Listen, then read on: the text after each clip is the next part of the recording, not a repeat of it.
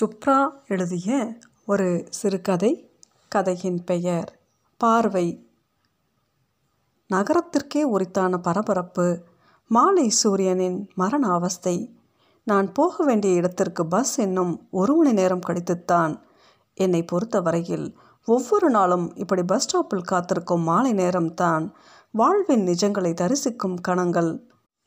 காகிதங்களுடனும் எண்களுடனும் அலுவலகத்தில் கழியும் வயிற்றுக்கான நேரத்திற்கும் காற்றில்லாத அறையில் அவலத்தில் சார்த்தரின் எழுத்துக்களோடு உறவாடும் மனதிற்கான நேரத்திற்கும் இடையில் உள்ள இந்த நேரம்தான் மனித மனத்தின் நிஜமான பக்கத்தை காட்டும் புத்தகம். எதிரே தெரிகின்ற உயர்ந்த கட்டிடம் பின்புறம் ஓடும் கழிவு நீரின் கரைகளில் முடங்கியிருக்கும் குடிசைகள் அதனை சுற்றி உழலும் ஒரு தனி உலகம். எதிர் சுவரில் பெரிய போஸ்டர் உடைகளை பற்றி கவலைப்படாத கதாநாயகி. அவளை விட பெரிதான ஏ. அந்த படங்களை போடுவதற்கென்றே சில தேட்டர்கள் அந்த போஸ்டர்களை ஒட்டுவதற்காகவே சில சுவர்கள். பக்கத்தில் சிறியதாக பகல் காட்சியில் ஏழாவது மனிதன். பிழைக்க தெரியாத டைரக்டர். பெரிய சதுரத்தை நிற்க வைத்து வர்ணங்களை இறைத்தாற் போல பெட்டிக்கடை. எத்தனை பத்திரிகைகள்? இலக்கிய ஆர்வம் வளர்கிறது என்ற பெருமிதத்தை கொள்வதற்காகவே அவற்றின் பின்னால் கயிற்றில் தொங்கும் சில பத்திரிகைகள் அவற்றின் அட்டையில் போஸ்டர் கதாநாயகியின் சிறு பதிப்புகள். பெண்மைக்கு அவை அளிக்கும் விளக்கம் மனதை சுடுகின்றது. திருப்தி அளிக்கும் சிகரெட்டின் பெரிய விளம்பர பலகை உடல் நலத்திற்கு கெடுதி விளைவது பற்றி உபயோகமற்ற எச்சரிக்கை அதன் மூளையில் தினம் தினம் காணும் அசைவில்லாத காட்சிகள் அவற்றை விட சுவையானவை அவற்றின் பின்னணியில் உழவும் மனிதர்கள். பஸ் ஷெல்டரின் மூலையில் இருக்கும் கம்பத்தில் சாய்ந்து நிற்கும் பச்சைப்புடவை இளம்பெண் கல்லூரி பெண் அருகில் நின்று கொண்டு வலது கை அவள் தோளில் உரச கம்பத்தை பிடித்து கொண்டிருக்கும் வாலிபன் அவர்களுக்கிடையே மெல்லிய குரலில் நடைபெற்று கொண்டிருக்கும் முடிவில்லாத உரையாடல் இடையிடையே பிறக்கும் அடங்கிய சிரிப்பு. அடிக்கடி அவர்களை திரும்பி பார்த்தவாறே தனக்குள் ஏதோ பேசிக்கொள்ளும் வயதானவர் கையில் குடை மாத ஜோதிடம் ரிட்டையர்ட் லைஃபை காட்டும் முகம். அவரிடம் ஏற்படும் உணர்ச்சிகளின் பரிணாமம் எனக்கு புரியவில்லை. தலைமுறை வித்தியாசம் உருவாக்கிய வெறுப்பாக இருக்கலாம். அவள் வயதில் தனக்கிருக்கும் மகள் இதே நேரம் இதே போல எவனுடனாவது நின்று கொண்டிருப்பாளோ என்ற பயமாக இருக்கலாம். பார்வையை திருப்புகின்றேன். வாரப்படாத தலைமுடி ஷேவ் பண்ணாத தாடி.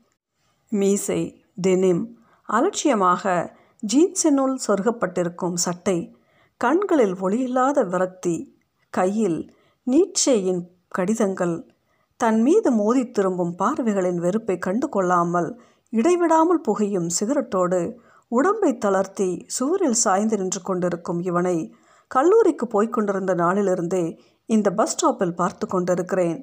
அப்போதெல்லாம் ரேமன்ஸ் விளம்பரத்திலிருந்து கிளம்பி வருவது போல இருப்பான். கவலைப்படுவது எப்படி என்று ஒரு சிம்போசியமே நடத்தினால் கூட அவனுடைய மகிழ்ச்சி குறையாது என்பதைப் போல அவ்வளவு கலகலப்பாக இருப்பான். அவனுடைய மாற்றத்தை விடாமல் கவனித்து கொண்டு வரும் எனக்கு அவன் மனதின் பிரளயம் நன்றாக புரிகின்றது. என்ன மச்சி நேற்று இன்டர்வியூக்கு போனியா? இந்த கேள்வி அவனிடம் கேட்கப்படுவதை அடிக்கடி கேட்டிருக்கிறேன். எஸ் அமைதியான பதில். இதுவும் வழக்கமானது தான் இப்படியாவா போன? பதிலாக வரும் அவன் வார்த்தைகள் சுற்றி நிற்பவர்களை பாதிக்கின்றது. தங்களது சமூக நியதிகளை அவன் தாண்டி ஓடுவதைப் போல அவனை பார்க்கிறார்கள். அப்படி ஓடத்தான் விரும்புகிறேன் என்பதைப் போல அவன் அதே அலட்சியத்துடன் புகையை உள்ளே இழுத்து வெளியே விடுகின்றான். நான் பார்வையை திருப்புகிறேன். கடந்த காலத்தை மறைக்க முயலும் மலிவான அலங்காரங்களோடு உடம்பின் வளைவுகளாலும் செயற்கை சிரிப்பாலும் தனது தொழிலுக்கு விளம்பரம் செய்து கொண்டிருக்கும் பெண் அவளை பொறுத்தவரையில் இரவு பகல் என்பதெல்லாம் அர்த்தமில்லாத வார்த்தைகள். வாழ்வில் வயிற்றின் பங்கை நன்கு உணர்ந்தவள். சில சமயங்களில் அவள் கண்களில் தெரிவதை படிக்க முயல்வதுண்டு. தெரிவதெல்லாம் அவற்றில் பழிச்சிடும் அழைப்புத்தான். நான் பார்வையை திருப்புகிறேன். ஹலோ என்ன இது? மிஸ்ஸஸ் துர்காராம் பஸ்ஸிற்காக நிற்பது ஆச்சரியமாக இருக்கே. வண்டி என்னாச்சு? நான் மிஸ்ஸஸ் துர்காராமை பார்க்கிறேன். வயதின் மேல் ஏற்பட்ட பயம் அவள் அலங்காரத்தில் தெரிகிறது. பஸ்ஸின் மீது ஏற்பட்ட கோபத்தில் பல்லவனை திட்டுவது புரிகின்றது. நான் பார்வையை திருப்புகின்றேன். ஒரு மாற்றம் என் மனதை நெருடுகின்றது. அந்த பஸ் ஷெல்டரின் மூலையில் வழக்கமாக உட்கார்ந்திருக்கும் பூட் பாலிஷ் முருகன் அந்த இடத்தில் இல்லை. பதிமூன்று வயதுத்தான் இருக்கும். தன் உழைப்பால் வாழ்கிறோம் என்ற பெருமிதத்தில் வறுமையை மறைக்க முயலும் முகம். நான் அவனது வாடிக்கைகளில் ஒருவன். இன்று அவனை வழக்கமான இடத்தில் காணாதது ஏதோ போல இருக்கின்றது. என்னவாயிற்று அவனுக்கு? மனதினுள் ஒரு நெருடல். நான் தினம் தினம் காணும் மனித சித்திரங்களில் அவன் சற்று வித்தியாசமானவன். அழகற்ற கேன்வாஸில் வரையப்பட்ட அழகான ஓவியம். சத்திய சோதனையை படிக்காமலேயே வாழ்க்கையை நேர்கோடு ஆக்கி கொண்டிருப்பவன். குட் ஈவினிங் சார் திரும்புகிறேன். இடது கையில் கூடை வலது கையில் ஒரு கடலை பொட்டலம். ராமு ஒவ்வொரு மாலையும் நான் சந்திக்கும் இன்னொரு நேர்கோடு. சின்ன வயதில் படிப்பை நிறுத்திவிட்டு கடலை கூடையோடு நகரத்தின் மூளை மூளையாக சுற்றி கொண்டிருக்கும் இவனை நம்பி ஒரு குடும்பம். சின்ன வயதில் எத்தனை பொறுப்புகள்? அவன் நீட்டுகின்ற கடலையை வாங்கிக் கொள்கிறேன். முருகன் எங்கே? காலையில் போலீஸ் பிடிச்சிட்டு போயிட்டாங்க சார். நிஜமாவா? என் மனதின் நெருடல் விரிகின்றது. ஆமாம் சார் ஒரு வாரமாக வருமானமே இல்லைன்னு சொல்லி அழுதான். பிக் பாக்கெட் அடிக்க போகிறேன்னா எவ்வளவோ சொல்லி கேட்கல. ராமு டெனிம் ஜீன்ஸிற்கு கடல்லையோடு புன்னகையையும் சேர்த்து கொடுக்கிறான். இன்னொரு customer.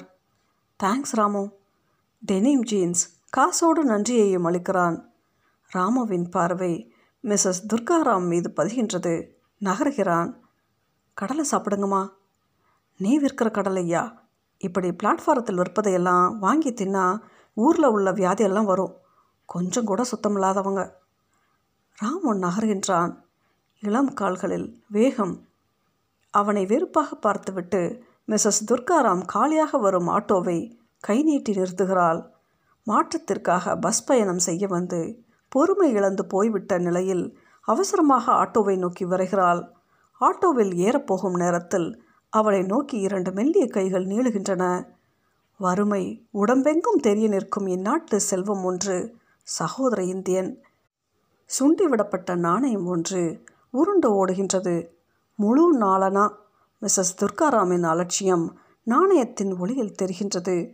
குனிந்து பொறுக்கும் விரைவில் அந்த சிறுவனின் எல்லாமே தெரிகின்றது. அந்த நாணயம் பொறுக்கப்படுவதற்கு முன்பே மிஸ்ஸஸ் துர்காராமை நோக்கி நீளும் மற்றொரு கை. மீண்டும் ஒரு நாணயத்தின் உருளல். ஆட்டோ புறப்படுகின்றது.